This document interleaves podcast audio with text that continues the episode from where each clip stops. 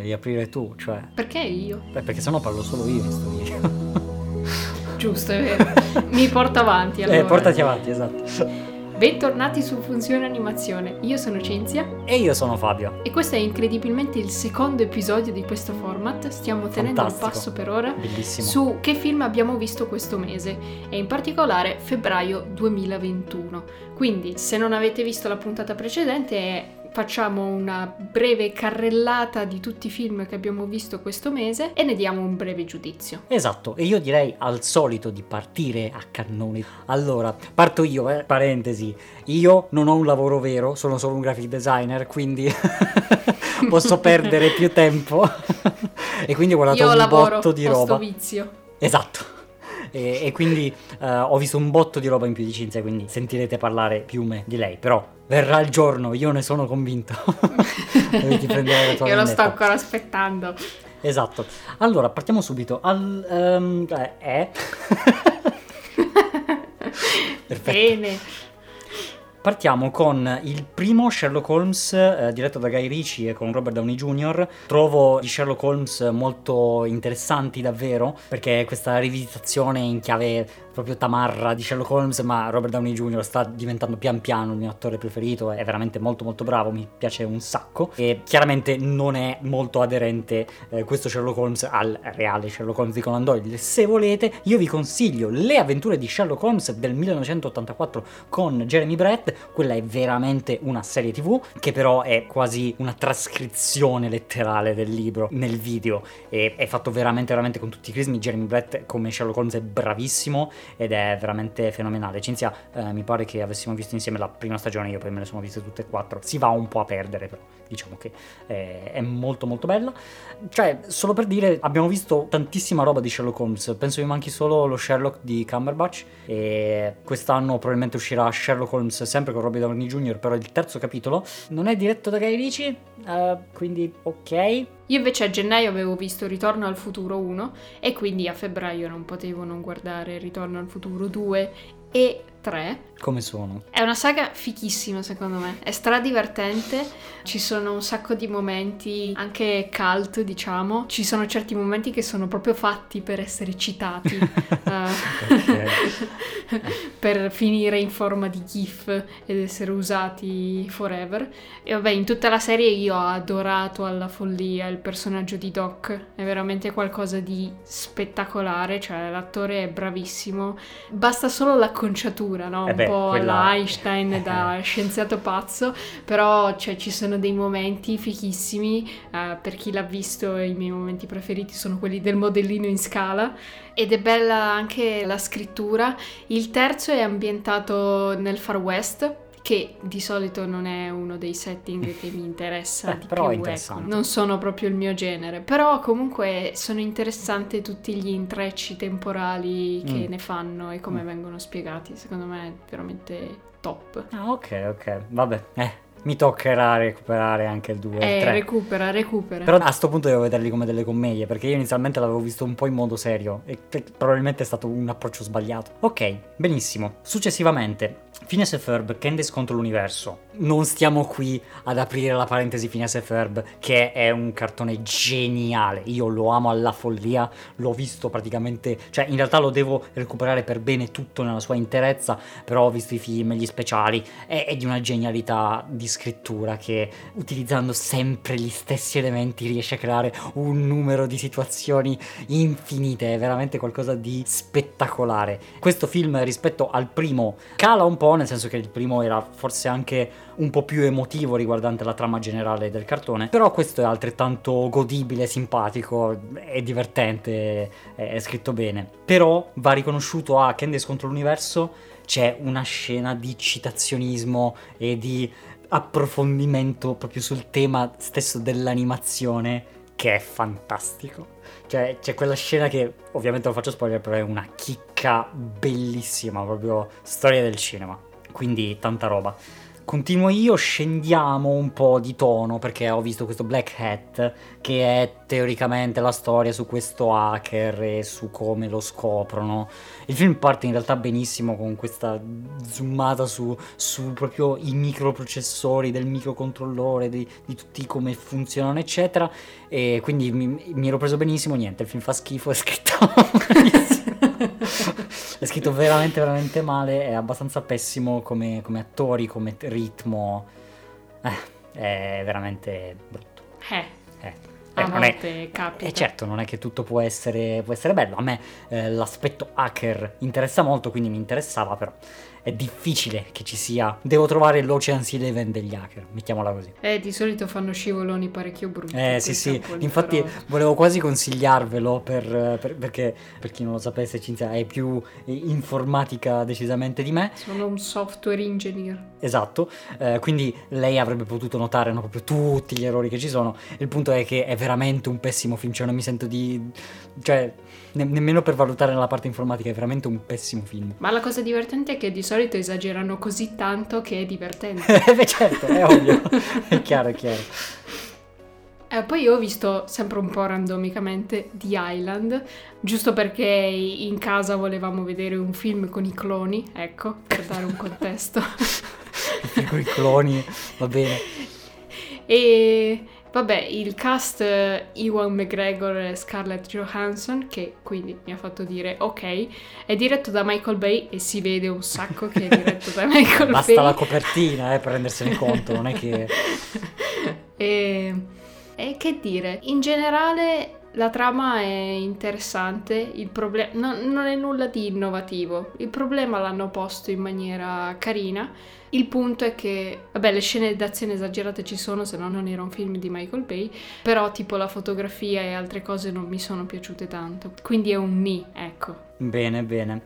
Invece io sono partito con la retrospettiva su Disney, su quei classici Disney che vengono considerati classici Disney nella lista dei classici Disney, ma che tanto classici Disney non sono, eh, perché sono un po' dei corti allungati di Paperino, Topolino e Pippo. Insomma, ve li dico tutti così, sono tutti abbastanza uguali, non è che c'è granché da segnalare, sono abbastanza pessimi tutti. Per il momento ho visto Saludos Amigos, Bongo i tre avventurieri e Musica Maestro, Make Mine Music, che in realtà è quello un po' più interessante fra tutti e tre, soprattutto per il finale, eh, ovviamente faccio spoiler, però della sezione della balena, che mi ha stupito tantissimo, fantastico, cioè è stata proprio un'illuminazione. Ma sarebbe una specie di prequel di fantasia? No. Sì, cioè ovviamente in tutti questi corti vedi comunque l'esplorazione dei grandi veri classici Disney, quindi un po' di fantasia, un po' di Bambi, insomma,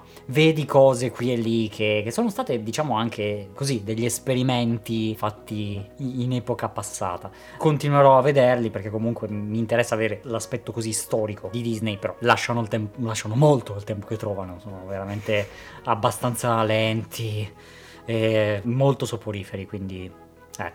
In realtà io di film ne ho visti pochi, come si capirà bene alla fine di questo episodio, però mi sono portata avanti con le serie e in particolare ho visto due episodi soli di WandaVision perché è una serie che aspettavo da tantissimo e che volevo un casino vedere.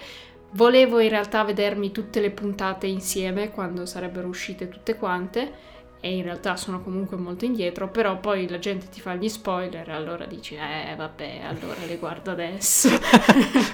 Eh giusto.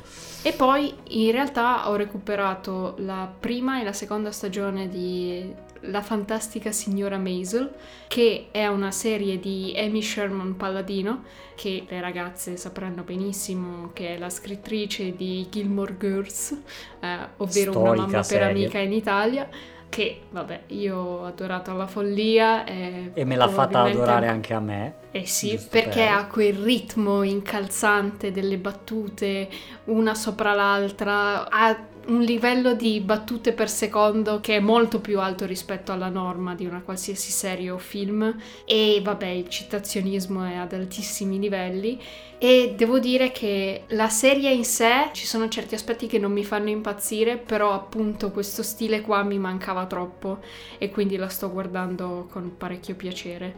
Soprattutto il personaggio della figlia e del padre eh, sono fichissimi.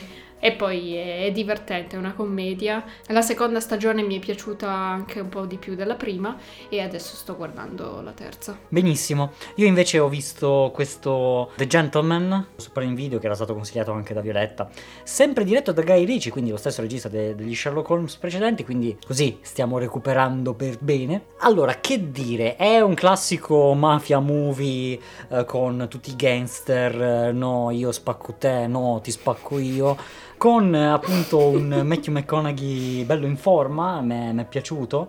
Uh, l'intreccio è interessante, è scritto bene comunque, niente da dire, non è troppo violento perché eh, notoriamente i film eh, di questo tipo eh, tendono ad essere molto violenti invece no, devo dire che al di là di una scena abbastanza schifosa non c'è niente di che, anzi è un bell'intreccio con tanti personaggi, narrato in modo particolare, quindi interessante comunque, è un bel film. Successivamente ho visto la migliore offerta del nostro caro Giuseppe Tornatore.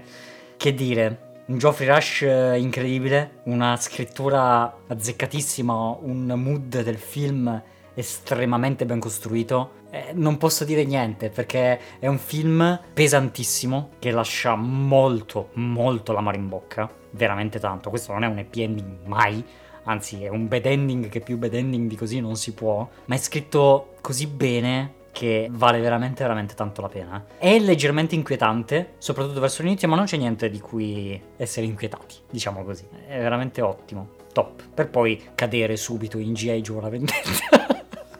che avevo visto il primo al cinema, pensate un po' che folle uh, spendere così tanto solo per un biglietto di questa roba di J. Joe, che vabbè sono film americani molto molto così. C'è, c'è, Dwayne Johnson qua dentro. Cosa gli vuoi dire? Grida America da tutti i pori, non ha niente senso come scrittura, crateri di sceneggiatura da tutte le parti, come al solito. Però, ovviamente, un bel ciotolone di popcorn e una vaschetta di gelato e si passa una bella serata comunque. A prescindere. A prescindere, certo. certo. Poi ho visto una poltrona per due Così, giusto per farsi due risate, un classicone. Questo è veramente un classicone, mamma mia. E vabbè, che dire, avranno visto praticamente tutti gli esseri umani sulla Terra, è divertente, guardatevelo e vi fate due risate. Un bellissimo Dan Aykroyd. Eh. Che comunque è anche una riflessione parecchio interessante su, sulla certo, società, certo, sul certo. lavoro, certo. eh. sulle differenze culturali, cioè comunque per essere un film del suo tempo era parecchio, parecchio, parecchio avanti che altri film film che cercano di fare la stessa cosa oggi, secondo me non ci riescono con la stessa eh, incisività. No, no. Mm. Io Giusto per cambiare un po', andare un po' sulla nostalgia, ho visto un. continuavano a chiamarlo Trinità. Bud Spencer e Terence Hill sono sempre una garanzia, ovviamente. Film bellissimo, parte della nostra infanzia. Non stiamo qui a perderci in dettagli.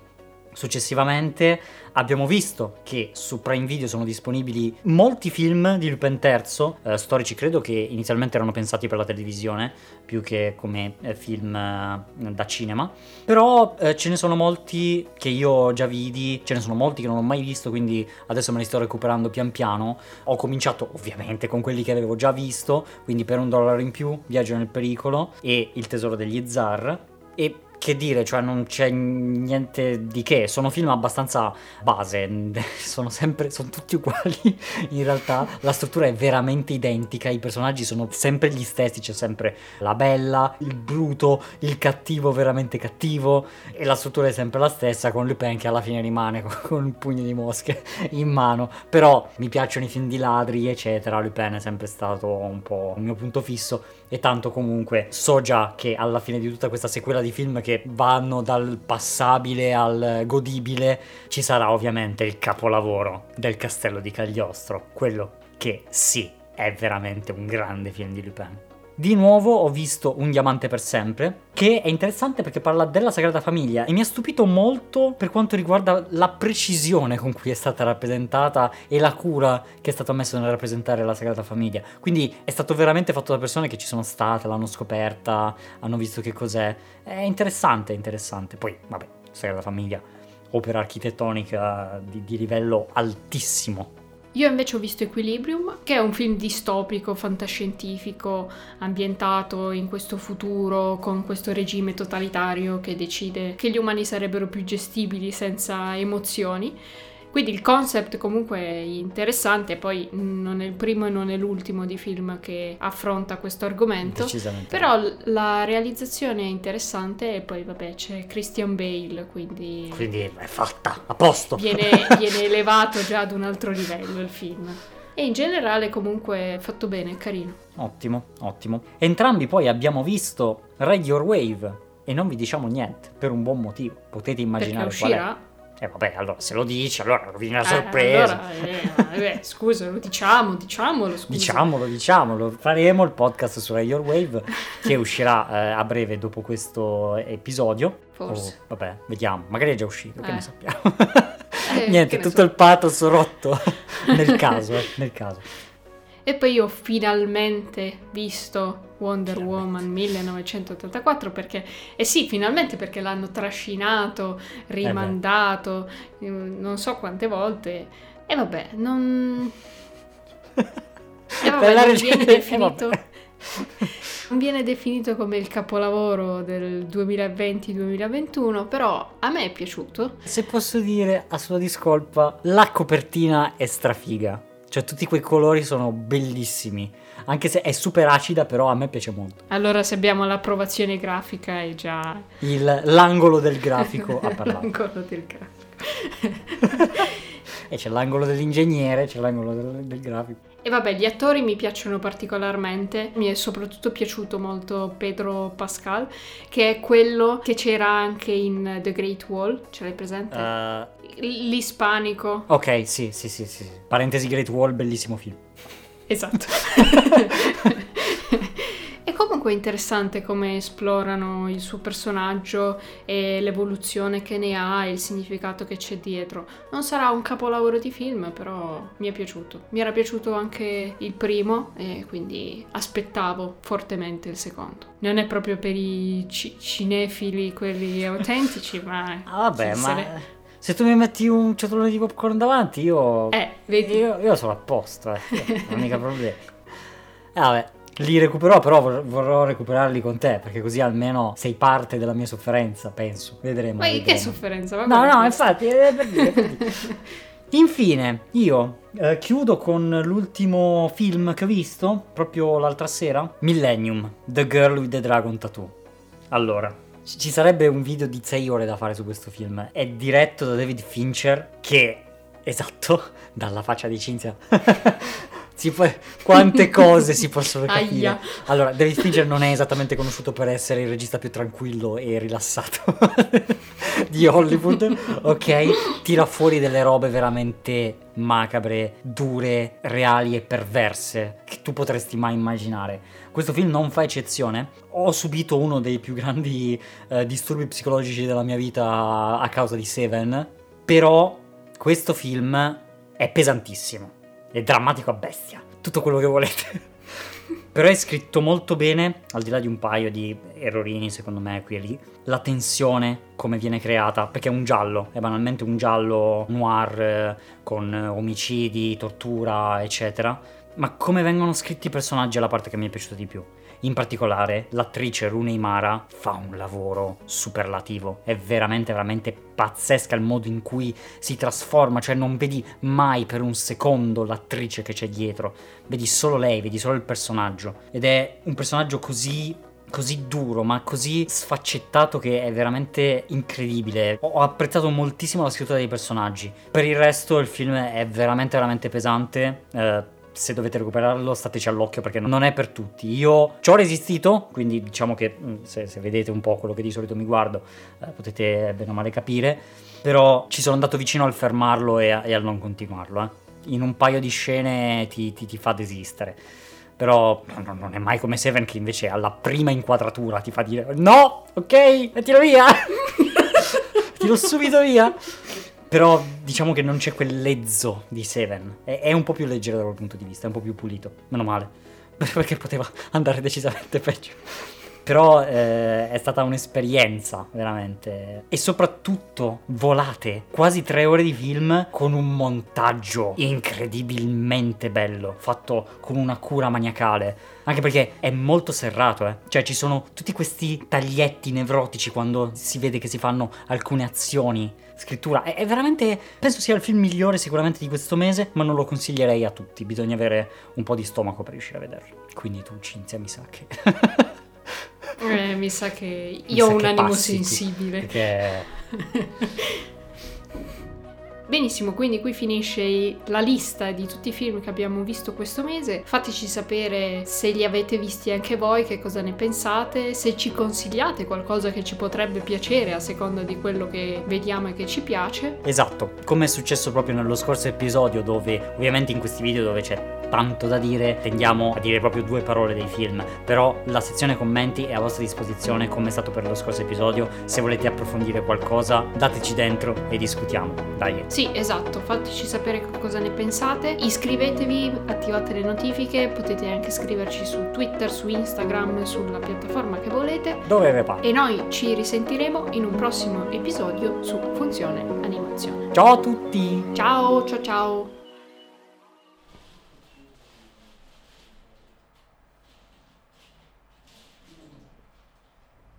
C'è un orso. le patatine. Esta la bestia.